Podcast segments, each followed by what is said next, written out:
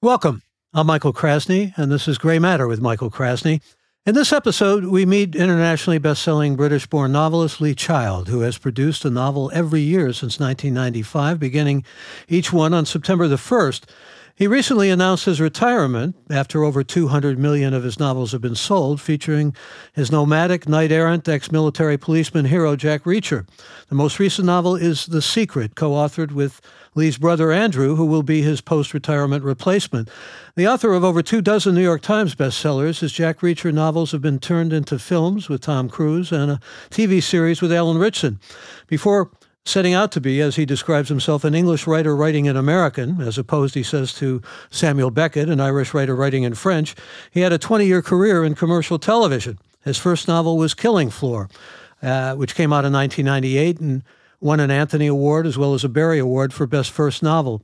He has won many awards since for his writing, and he served as president of the Mystery Writers of America, a judge on the committee which selected the coveted Booker Prize as well, and he will be one of the writers appearing at the 35th Annual National Kidney Foundation Luncheon, which I will be the host of on Saturday, October 28th at the Palace Hotel in San Francisco, beginning at noon Pacific time and 3 Eastern time.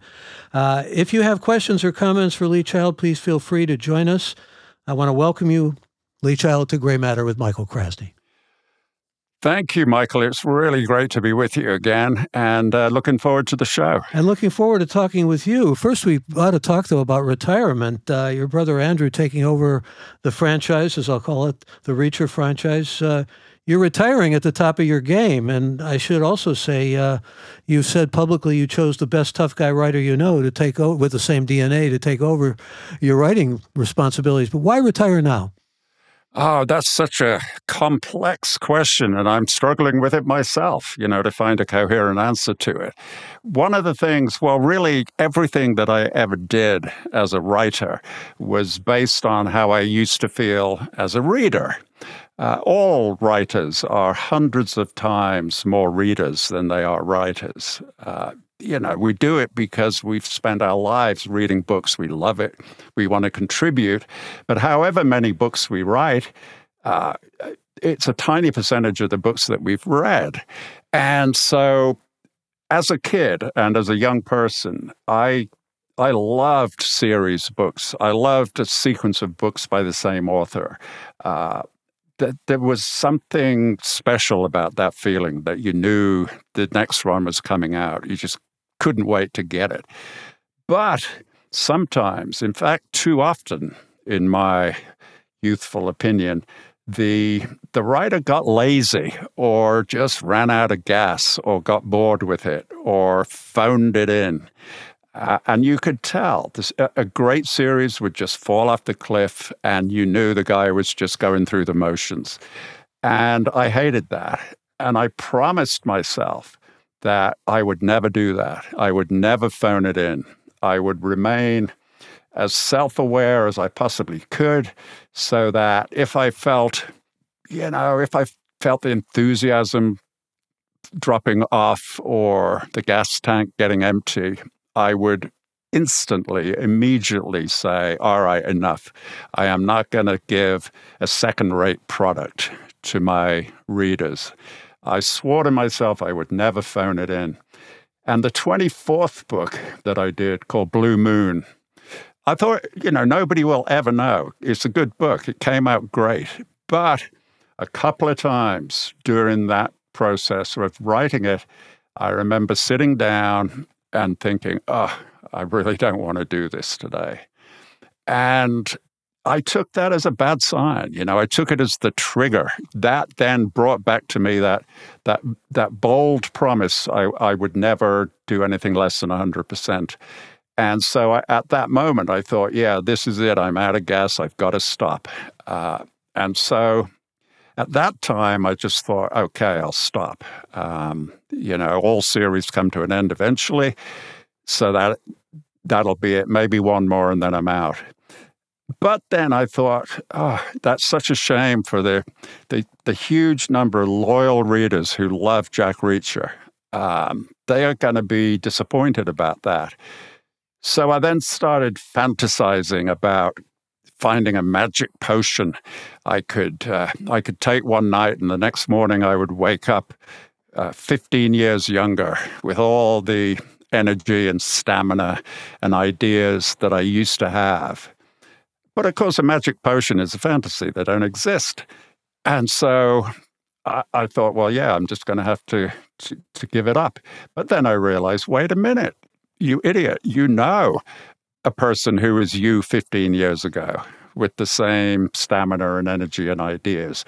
My younger brother, who by a quirk of DNA, we are very similar people and with very similar minds. And so I, th- and he was already a writer. He'd done nine thrillers of his own, and he was really good at it. And I thought, I'll ask him, does he want to continue it? Would that be a good compromise? So I did ask him, and, and actually, I was expecting him to say no, because he's a very stubborn and independent guy. And he was into a really good series himself. Um, he'd done three books in a particular series that I was loving. And I thought, no, he's going to say no, I'll stick to my own stuff. But in the end, he said yes. So we did a four book collaboration. And now, from next year, he's striking out on his own, continuing the series. And of course, being British, I do have to remind people in America that, you know, I have no work ethic. Uh, retirement is a huge thing in one's life. You go to school for a little bit, you work for a very long time, and then you're retired, uh, which is supposed to be a new and enjoyable phase of your life. So I thought, yeah, I've always wanted to try that. Why did you make Reacher an American? I mean, he's got a French mother and he speaks a kind of broken French, but uh, and I know that may have been at least to some extent intentional because of the French marketplace. Uh, but yeah. I mean, you've got such an extraordinary commercial success, and you wanted to write entertainment type novels that would have that success, and you've achieved that. And I think you deserve a lot of kudos for uh, making all these people love Reacher and so forth. But why make him an American? Because I wanted to have that knight errant sensation, the, the wanderer, the the person who is, for some reason in their life, required to wa- wander the land doing good. And sort of like the Lone Ranger without Tonto, isn't it? Well, yeah, it's like uh, numerous characters stretching back into history. You could say Robin Hood, you could say numerous medieval Sir Gawain and the Green Knight, yes. um, uh, going back to Scandinavian sagas, even uh, Greek myth. This the outsider, the wanderer, the noble loner, is a perpetual character in fiction. But for it to really work, it needs a huge and empty landscape, which Europe used to be. Uh, you know, back in the Middle Ages when the the European knight errant was the proponent of, of all those poems and, and sagas and stories. Europe was a big, empty, dangerous continent. The Black Forest, you know, spread for hundreds of miles and was full of dangers. Um, but as time went by, Europe became settled, civilized, very densely populated. The idea that you could have secrets in some remote town is really not plausible in Europe anymore, hasn't been for a couple of hundred years. So the myth has to emigrate. And we saw that happen. You know, that same character, that same myth emigrated to the westerns in America. Uh, towards why I mentioned the Lone Ranger. Yeah, yeah, or Shane, people like that. You know, uh, it became a. It has to be a frontier type of landscape in order for the story to work. So really, Reacher had to be in America. Plus, looking at it from a a commercial point of view, which I needed to do. You know, this was I love writing. I, I, I love it. I respect it. I enjoy it. I celebrate it. All that good stuff. But also, it had to put food on my table. I was out of work. Um, the new career had to work. And America gives you a better chance. American readers, uh, this is something that surprises people. You know, they think English people are born already having read Jane Austen. And uh, actually, no, that's not true. England is a stubbornly illiterate country where not many people read, not enough anyway. And they're very reluctant to spend money on somebody else's advice. Whereas in America, people are generous. They're generous with their time, they're generous with their attention and their money. Uh, you can go into a bookstore in America. One of the greatest joys, actually, of life, go into an independent bookstore in America and ask the owner, uh, I like A, B, and C. What else should I read? And they engage you in conversation and they suggest a book, and you buy it for $28 or whatever it is and you read it and you come back and you say that was great. Can i get some more? Is what else is good? Or you come back and say oh that was awful. What were you thinking? Give me something different. Uh, the dialogue is there all predicated on the person suggesting that you spend $28 which people are happy to do in america. Whereas in britain that is toe curlingly embarrassing to suggest that somebody else spends the money. Uh, so the whole process of acceptance was likely to be much easier in America, I thought. So I thought, let's write the book about an American character as if I was American, as if I was American writer. You know, we never concealed the fact or we never deceived anybody, but the whole proposition was that this was a native product set in America, written for America, written within the context of America. The rest of the world became a subsidiary market. Why the nom de plume? Why the pseudonym? Uh, you were James Dover Grant. I was born, yeah, I was born James Dover Grant, and uh, that was the name that I signed up for the television career that you mentioned. Uh, I worked nearly 20 years for commercial television as a staff person. And part of our contract was that we weren't allowed to work for anybody else. But actually, of course, we did if there was an interesting project somewhere else or an interesting bit of moonlighting to be done. We did do it. And of course, the company was perfectly fine with that as long as you didn't rub their noses in it, which meant that if you had a different project to do, you would use a different name. So that overall, over the 20 years, I probably, it was at least five, maybe six different names I worked under. So for me, it became automatic in show business that you start a new project, you start it with a new name. And uh, so it was not a a decision to make, it would have been the other way around. It would have been extraordinary not to do it. And Lee came from, as I understand it, sort of a joke like Le Car, uh, and your a family joke. And Child was uh, deliberate because you wanted to be between Chandler, in terms of mystery writers, and Christie as an Agatha Christie.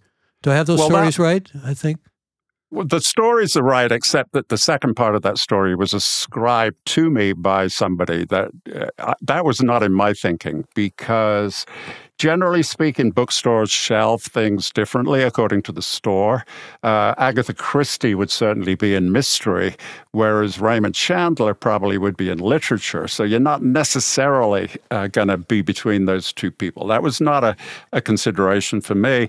It was simply again, a theory. There were two theories that I, I worked under. And I really want to emphasize that, you know, it's not down and dirty to think about the commercial aspect of it. You've got to. Uh, you've got to be aware of everything. And when I started out in the middle 90s, everything was still physical. Uh, there were no there was no online shopping then. It was physical browsing in a physical bookstore. And if you observe people doing that, which I love to do, I love to sort of eavesdrop and watch how people make decisions. And if you do that, you'll see that in the West, people browse from left to right instinctively, and they get bored very quickly. So that A and B are not necessarily great because they can be shelved at knee height based on the previous section terminating. Uh, CD is a great position to be in because that's eye level at the beginning when the browser is fresh and excited. And uh, when I started out, I checked all these things. I did I did research quite seriously. And when I was starting out in the middle 90s, a huge percentage of bestsellers were written by authors whose name began with C. Uh, for that reason, I think that it was just right there where people were looking. They were not yet fed up that, you know, by the time you get to UVW, XYZ, people are worn out. So if you're at the beginning of the section, that works a lot better. Well, you had quite a career in television. In fact, uh, you were involved with Brideshead Revisited and The Jewel in the Crown, and uh, certainly not the television, the type of television that Newton Minow was uh, characterizing when he talked about the vast wasteland back in 1961, which is uh, sort of stuck to TV for better or worse. Nevertheless, when you were let go by it was Granada, I believe, the company you were working for, uh, it became sort of your way of striking back by starting on the day you were fired, that September 1st day. I think I have the story straight, which is really uh, fascinating to me because the Reacher novels are called revenge novels. It was as if you were kind of establishing a pattern of revenge against a company that let you off. Yeah, that's exactly right. That it was, uh, I think, always we, we try to prove somebody wrong. Uh, you know, they were. It wasn't just me. You know, they didn't pick on me in particular. They they did that 1990s thing of discovering shareholder value, and at that point, I was 39 years old, and I had a I had a great salary. Our benchmark was always that we should earn more than the Prime Minister of the UK, and uh, we always did. Uh, I had a pension, I had uh, benefits, life insurance, all of that regular employment stuff that the previous generation used to have. Uh, and so they just did that thing where they they just took a look at the database and, and crossed out everybody that was over a certain level and got rid of them. And so that there were 300 uh, from my company alone that went. And yeah, it was about revenge. It was not just for me personally, but for the whole thing. This was a television company that had been developed over two generations by this point and was superb in terms of its drama, you know, those titles that you pointed out. Also, there was Prime Suspect, there was Cracker, uh, you know, there was good stuff being done and great documentary, fearless news coverage. Uh, just before my time at that company, they had exposed a government scandal involving British Steel, which was the nationalized uh, steel producer. And in its in its way, that was really the British equivalent of the Pentagon Papers. There were all kinds of threats, uh, you know, imprisonment, bankruptcy. The family that owned the company were at severe risk, real peril. But they stuck to their guns and uh, refused to cancel the show. And so it was a brave, talented company that was torn down simply to make more profit. And so, in a way, yeah, revenge on them, but revenge on the notion that uh, profit was all that mattered. Well, Reacher novels have been often identified as revenge novels, but in some ways they're also novels to a great extent about someone who not only seeks but metes out justice, who takes care of bullies. Even in the new novel, The Secret, there's a bully in a bar scene, and you know that Reacher's going to take care of him, and indeed he does use of violence, but nevertheless violence that seems equitable and fair and made it out in a way that's fair. There's something about that that uh, clearly is very attractive to readers and has been, I think, a good hallmark of your success.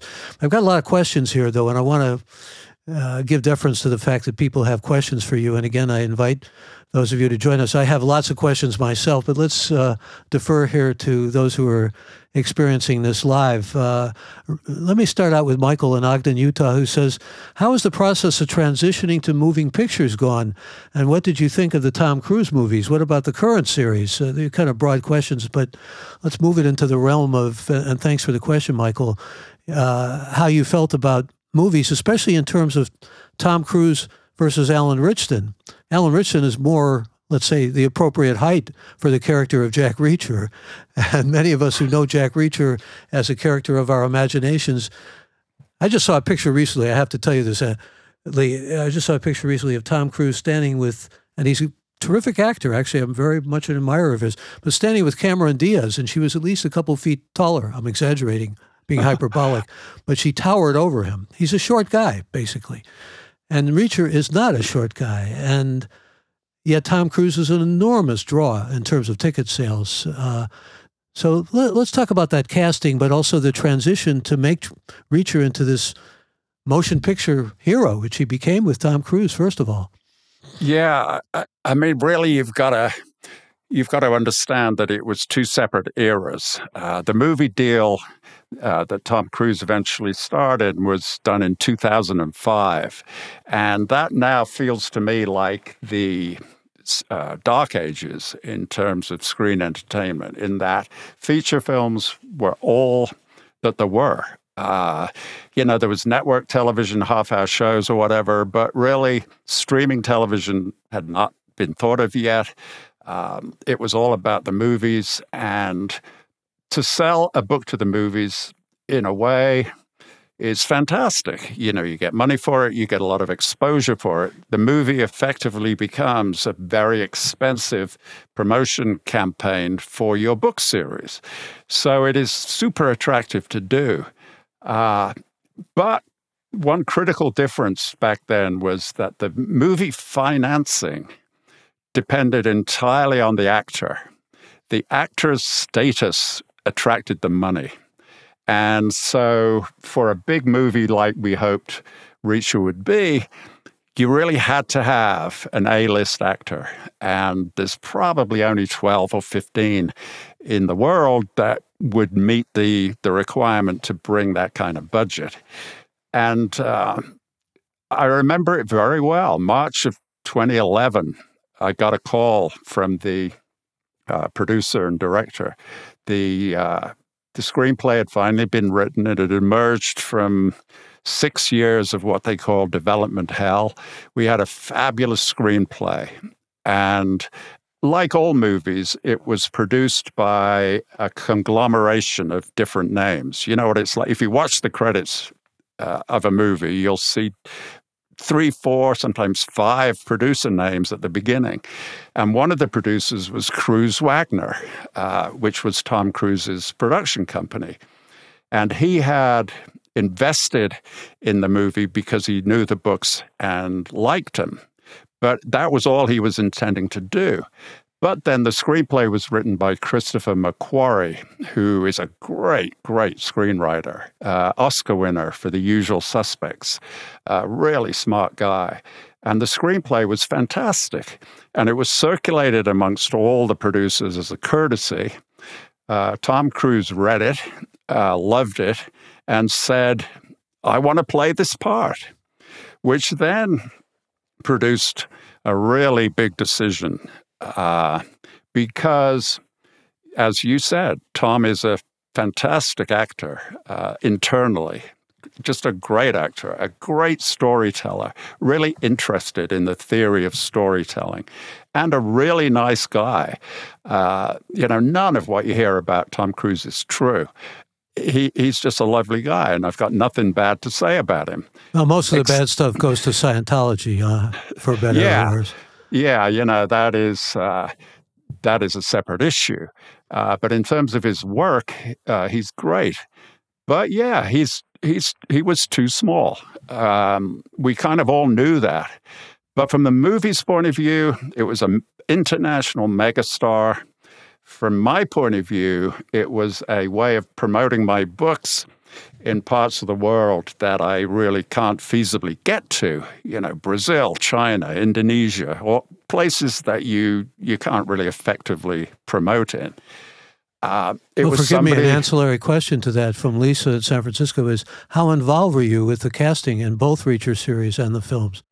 Uh, I was. I was not well, the casting for the the Tom Cruise movies was all about Tom Cruise. You know, as soon as he was cast, then the rest uh, followed uh, in that sense, and I didn't have much input, nor did I want much input, to be absolutely honest. I know that there is a, a gigantic difference between books and the screen.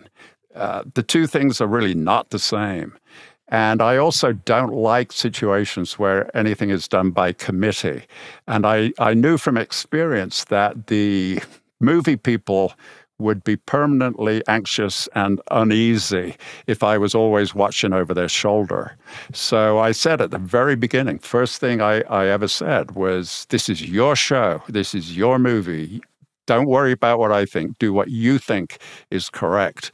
So they did everything really for the movies. And uh, the, the but we learned, you know, the it was a kind of what what's the opposite of virtu, virtuous circle? It was a kind of vice. Catch, yeah, I don't know what.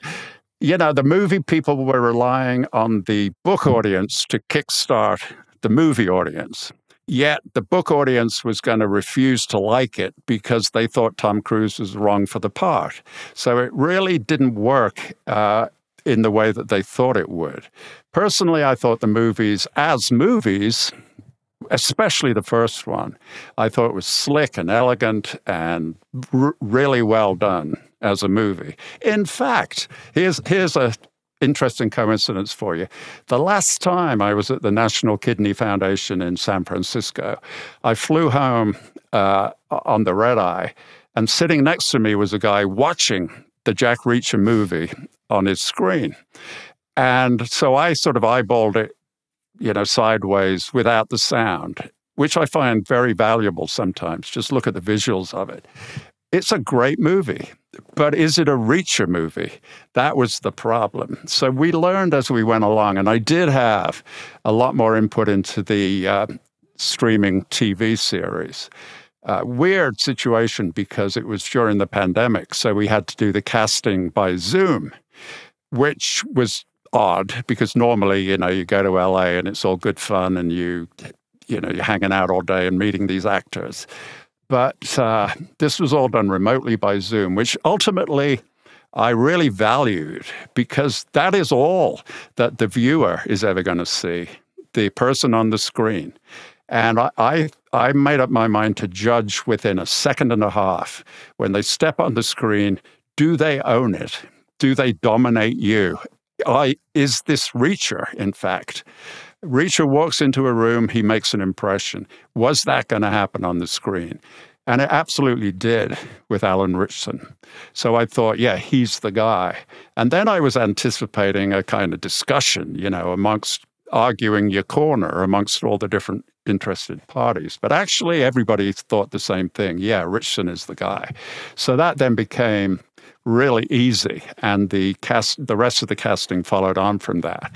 But I had a lot more to do with the television than I did with the movies, um, partly because I had learned that I needed to, and partly because they were just a real fun bunch of people. And uh, television production is different; it's quicker.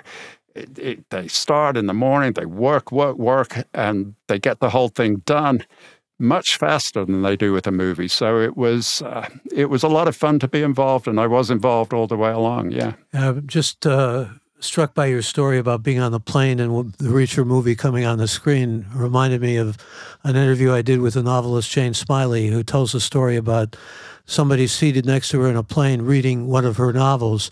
And she said to the person, she said, Oh, by the way, I wrote that novel. And the person turned the book over, looked at her photo, looked at her, and said, "Oh yeah, I see," and then went back to reading. Um, yeah, that's that. I mean, that happens all the time. It's so fun. Uh, I was once going to LA, and I, by chance, I was sitting next to Alec Baldwin, and in front of us were two people. One of them was watching an Alec Baldwin movie, and the other one was reading my book. And I, but you know, the great thing about being an author is that you are basically in the shadows. It's the book that's the thing, not your physical self. And so everybody on the plane was aware of Baldwin. Nobody was aware of me. And I've heard great stories from author friends. Uh, Harlan Coben, good friend of mine, early on, he was on a plane and the person next to him was reading his book. And he couldn't resist. He sort of nudged her and said, That's my book. And she said, No, it isn't. I just bought it in the airport. Here's Reed who says, Your output is impressive! Exclamation mark. How do you keep generating fresh ideas and plot lines? And what is your process co authoring as you did with Andrew Grant? You know, the the uh, that the question about ideas from an author's point of view is actually the reverse of what people think. Uh, you know, a question like that implies that ideas are hard to come by and you've got to search them out. And that's really not true. Uh, you know, today alone, I've read the news this morning, read a lot of online stuff. There's 10 ideas right there. Every day produces 10 ideas. The skill is selecting them which idea, or in fact, which two or three ideas combined together are going to be durable. But forgive be... me, there's something extraordinary about the fact that you just do one draft. Very unusual. There is, yeah. The one draft thing is a kind of peculiarity of mine, which is that I, I want the story to be authentic. And uh, for me, anyway, in my head, the way to make it authentic is just to write it out um, as it occurs in my head as if it was really happening. And then you get, uh, you know, many, many times my editor will say, wouldn't it be better if this happened after that? And I say, yeah, probably, but it didn't. in other words, you know, I'm a I'm a normal, rational person, but I, I have to, at the time, believe that this story is really happening. And to go back and alter it seems dishonest to me. So, are you feeling visceral when you're actually experiencing this in the present time? Yeah, I think you know, having worked in the in the visual uh, sphere for the first half of my career, I see it very visually. It's as if I'm sitting there at the keyboard, and there is a kind of invisible hologram in front of my head in front of my eyes where something where it's happening this the story is unfolding uh, as if I can see it and hear it. And so I just write it down uh, as it unfolds in my imagination. Here's actually an appropriate question from Henry in the UK in London. It says, What is your method for building a story from start to finish? Thanks for the question, Henry. Yeah, Henry, that's uh, you know, disappointing answer really because I don't really have a process. I I I always start September 1st as you mentioned. And every single August I've always thought, ah, I'm washed up, I got no ideas, nothing's coming. And then about the middle of August I get a sense of, oh, I could maybe start it like this. And then by the end of August I've got a pretty clear idea for the first paragraph. And so I write the first paragraph and then I scratch my head and I think, what would be a good second paragraph? Then I scratch my head again, what would be a good third paragraph? Uh, and it really continues that way till the end of the book. Nothing pre planned, nothing, uh, no structure, no outline, no nothing. Just like living real life. We do not know what's going to happen. Uh, if we could script it out in advance, it would be rather wooden and dull, I think. There's often this distinction, and I don't know how real it is because there's a lot of overlap between writers who are more potboiler or commercial writers or write thrillers and mystery type novels as opposed to more literary novelists. It's kind of a snobbery. Often the former category includes science fiction writers. You were on the Booker Committee, which is about as high literary as you can get. And a lot of people compare your work to great mystery writers uh, who are certainly literate in every sense of the word, like Raymond Chandler. Uh, do you, at any point in your career, did you ever get the yearning that you wanted to be? I mean, I mentioned your comparison to Beckett, which was a funny one, but yeah. that you wanted to be in that more lofty category?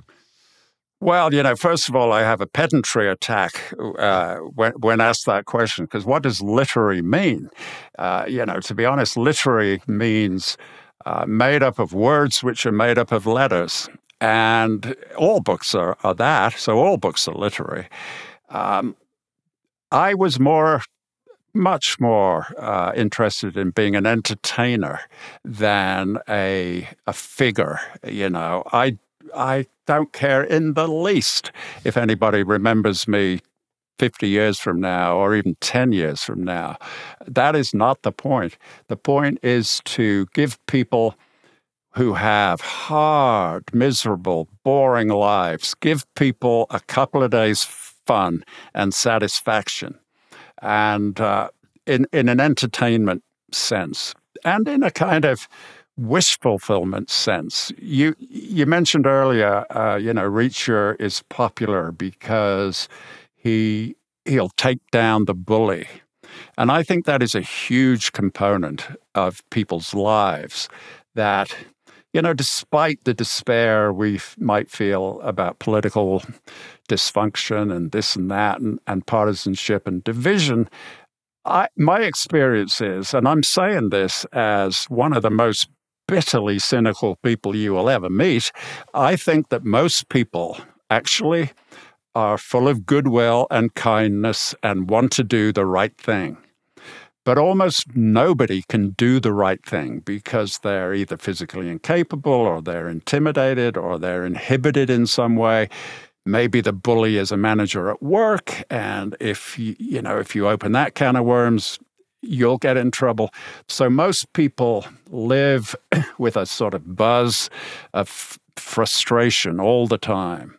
Uh, you know, let's say you're walking down the street and you see some thug slap his girlfriend. What inside, what do you want to do? You want to put a stop to that, but you almost certainly don't. And so you you have this miserable experience of not being able to express the the nobility which is inside you. And that's where Reacher stands in for you. Reacher is your proxy. If Reacher is walking down the street and sees some thug slap his girlfriend, you know what's going to happen. And people get tremendous satisfaction out of that because just for one moment in their lives, the right thing is happening.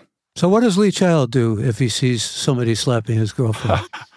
well, funnily enough, uh, uh, I was just thinking about that um, today, actually, because it was 10 years ago. It was uh, 2013 was the last time I ever had a fight. And that was a situation a bit like that. It wasn't a, a thug and a girlfriend. It was, I was, I'd been out extremely late. It was uh, probably about 2.30, 3 o'clock in the morning. I was uh, walking home on Lower Broadway in, uh, in New York and I saw a taxi cab stop, and this tiny little driver, a Sikh man with a turban, was trying to get a drunken frat boy out of the back of the cab because he was about to throw up.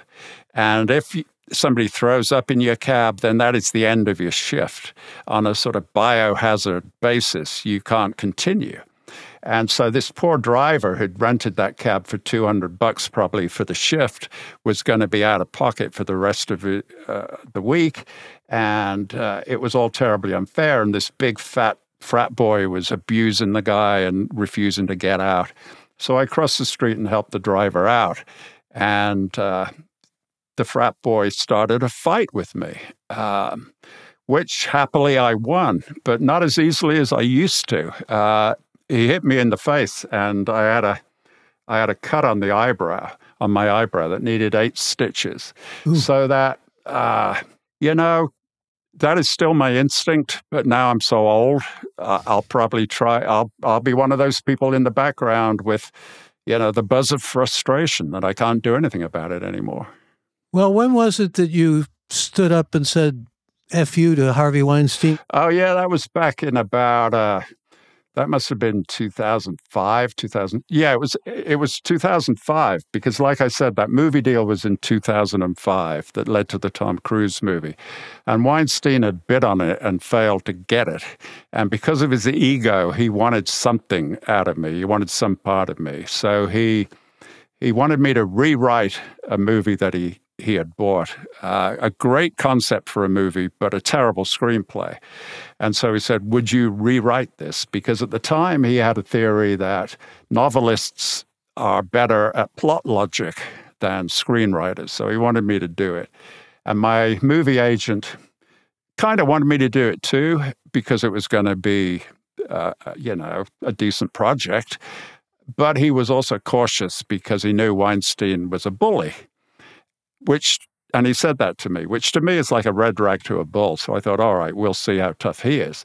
So I went to the initial meeting with him, and and Harvey spent the first twenty minutes telling me he's got this bad reputation, but actually he's a real pussycat and he loves his talent and he never treats them badly. But in between every line was a kind of, you better believe I'm a tough guy.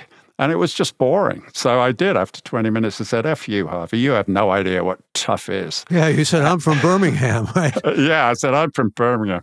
Uh, you know, there's nothing you can do is going to worry me. And uh, after I said the F word to him, he, he sort of became my best friend. And uh, I did that script for him, and I did a bunch of other projects. I would get strange calls from him. I got a call at midnight one night from Toronto, Canada, where they were shooting a movie with a very prestigious screenwriter had written it, but the final scene was not working. And he said, "If I send you the screenplay, would you rewrite the final scene overnight and deliver it by 7 a.m.?" Uh, and I did that, and I did a bunch of other things for him. Um, but and in fact, uh, there was a movie called Wind River. I think that was his last, the last movie he was involved with. He called me and and wanted all kinds of discussions about how to promote it because it was essentially a crime story, and he wanted to know what's the best way of promoting a crime story within that community. And I said I'd. Uh, I said, call me back tomorrow and I'll, I'll, I'll, have thought of some ideas. But he never called me back because that was the day that the whole scandal erupted. Uh. And uh, shamelessly, I mean, shamefully, I, I mean, I was very well aware of his relationship with me as a man, but I'd never really thought of what his relationships with women must be like. And uh, I, you know, afterward, in retrospect, I could completely understand it. You mentioned uh, being in Ontario. That's where most of the Reacher filming went on, wasn't it? In Ontario? Yeah, Tor- Toronto, which is it's got a historic survival. You know, they have uh, they had a lot of tax incentives for doing it. They had a very advantageous exchange rate for many years, and so a lot of companies would go and make movies in Toronto, and therefore a big infrastructure was built up great crews, great union crews, great facilities.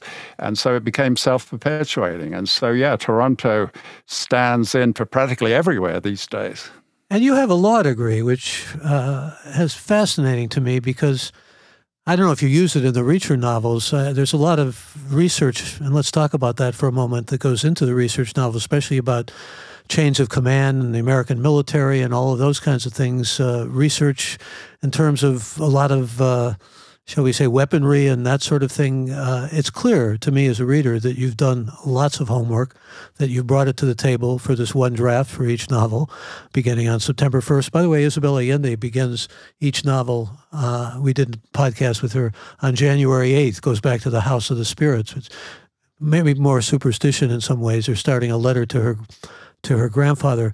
But I'm interested in the research you've done and that you do characteristically, or I, I use the past tense here because we've got some questions about your retirement coming up here. Yeah, research is a really fascinating thing. Uh, some say they enjoy it more than the writing. Uh, well, I find, you know, you've got to look at your circumstances. And uh, being in the kind of market that I'm in, which is a book a year, uh, you've you don't really have time to do what I would call new or fresh research.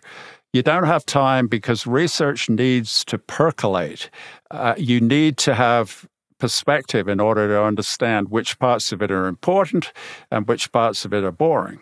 And uh, so I never did specific research specifically for any particular book.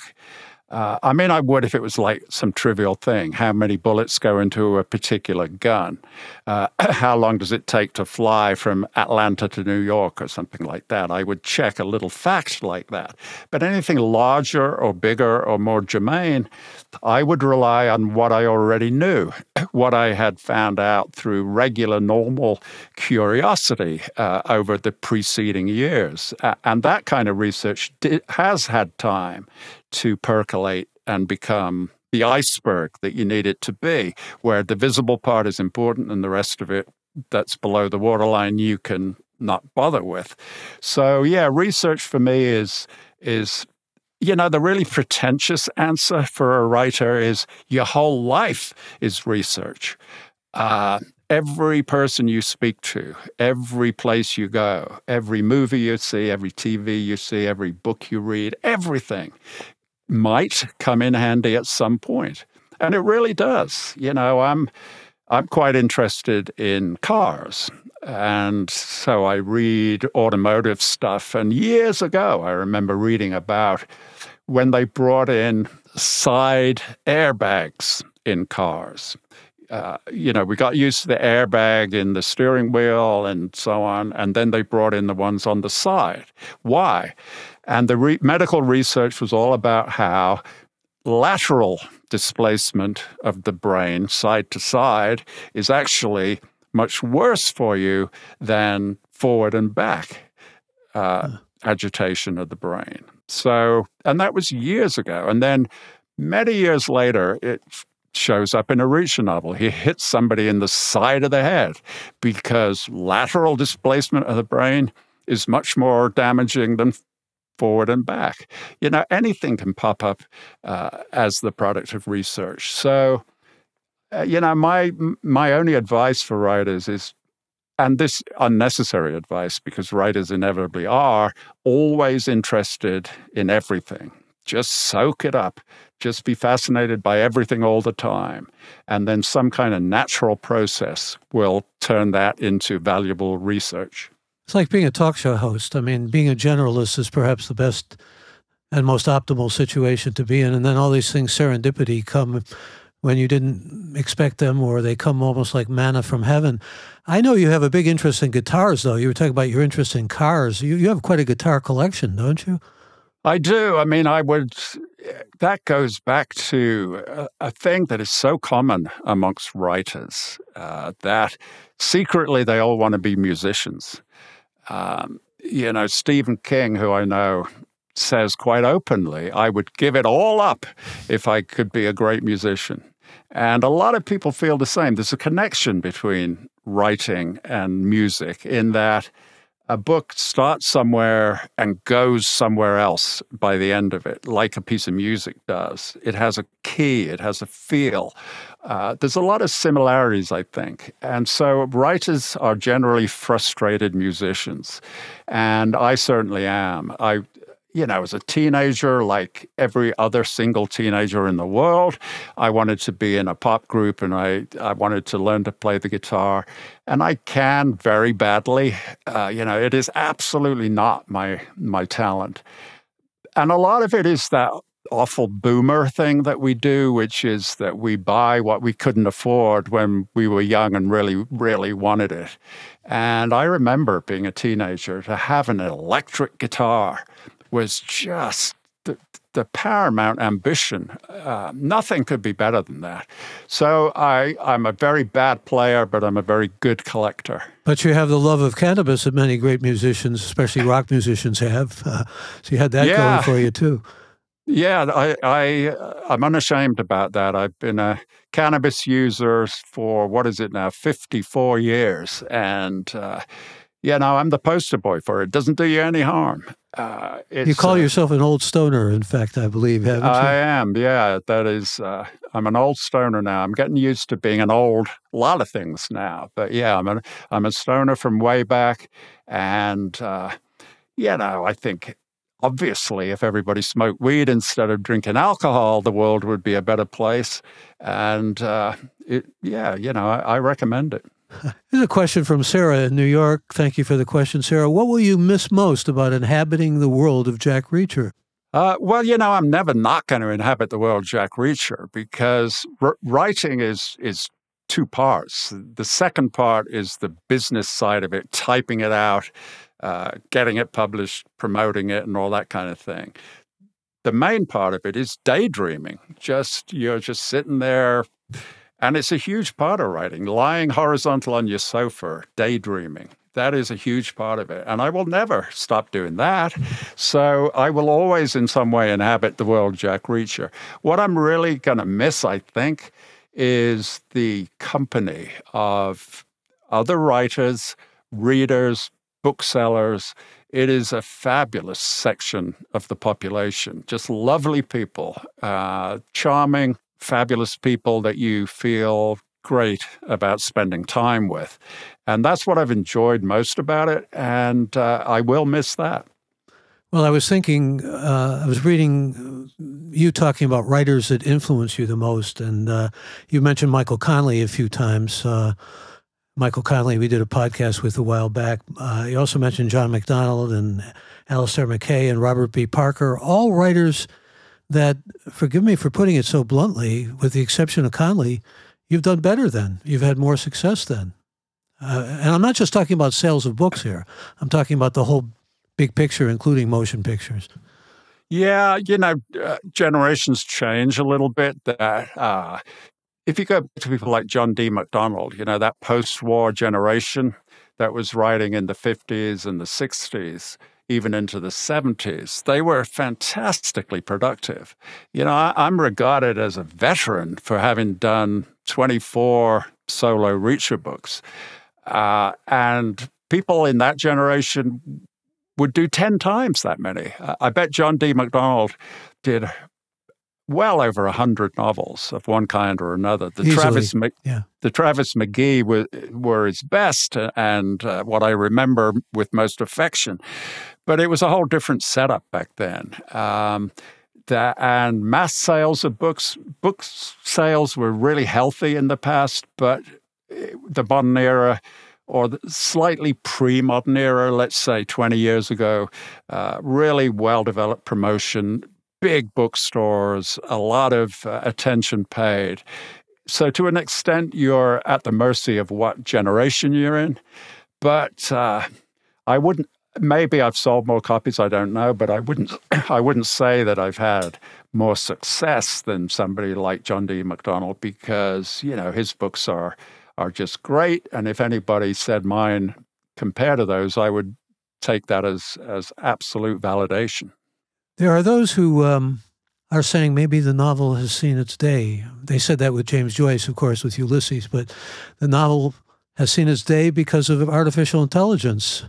And I don't know where artificial intelligence is going to go. We've done podcasts on it and so forth, but what's the sense you have? Great question. And, you know, on the artificial intelligence, my instinct is that given its techniques, what it does is it learns everything that has gone before. Uh, you know, by definition, that's what it does. It, it consumes everything. Uh, you know, if you asked an artificial intelligence engine to write a Jack Reacher novel, it would have to scour all the previous Jack Reacher novels and then in some way reproduce them. And by definition, that is always retrospective. There can be nothing new out of artificial intelligence. It has to be based on what has already happened. So I think that in terms of innovation and new development, artificial intelligence is pretty impotent. It can't it can't do anything new because all it can learn is old. So I'm not particularly worried about artificial intelligence for novel writing. Uh, will the novel itself disappear? Well, a novel is only a particular format of a story.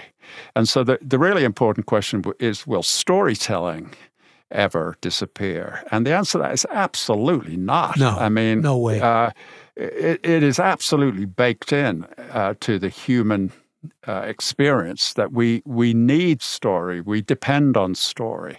You could probably make anthropological arguments that storytelling is what created Homo sapiens. Uh, you know, there's a serious movement that we shouldn't be called Homo sapiens. We should be called Pan narrans, meaning the storytelling ape, because story is so central to our our way of getting through life. So, will the manner of storytelling alter? And I think inevitably, of course, it will. And my particular theory about that is that we will return to oral storytelling. Because probably for 100,000 years or more, we listened to stories. We sat on a cave floor listening to somebody telling us a story audibly. And for a long time, the modern equivalent of that, the audio book, for a long time, uh, found it difficult to gain traction because it had, there was a clunkiness to it. You needed 20 cassettes or 20 CDs or whatever, and a machine to, to do it all. And it had a slight, slight negative tinge of uh, disability. You know, blind people depended on them. So it was in a particular market segment. But then we've now got a, an entire generation absolutely trained as a second nature to download stuff and be perpetually wearing earphones. So that my particular guess is that story will become uh, oral story again. That we, we will have gone through 150 years of common folk reading off the page, but that will be a very minor blip in in the long term history of human storytelling. And I think we probably will go back to listening to story again. Very insightful, and I think prescient. Uh, I thank you for that analysis. Uh, before we conclude, I've got to ask you about your latest, The Secret. Um, we got some pretty rough customers in there, but they're women this time as killers. And is that a conscious choice on you and your brother's part? Yeah, we started out fascinated by that news story coming out of Russia um, a couple of years ago about how these well dressed, prosperous businessmen were falling from high floor windows in various parts of Russia for no apparent reason. Uh, one after the other. And clearly it was some kind of Putin inspired uh, elimination. But we, we were just stuck on this image of apparently unconnected, apparently prosperous and well to do people raining down from high floor windows in a way that was provocatively obvious, but completely denied. And so that's where we started out. And then there was a decision, like I said before, it's always it's not one idea, it's always two or three combined. So then it, we thought, let's make it a prequel set back in the days when Reacher was in the army. He is delegated to investigate this uh, as part of a multi agency task force. And then we thought, you know, for the villains, it's it's so expected in a way that it should be men.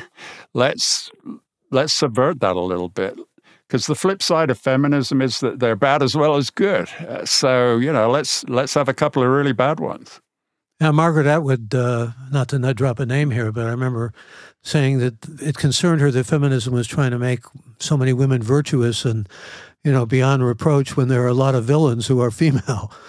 Yeah, and that's I've always been proud of that really with the Reacher series. That Reacher is a kind of post-feminist. He completely understands that women are totally equal, and uh, that. But that that is totally equal. You but know, he can't settle down with any single woman, can he?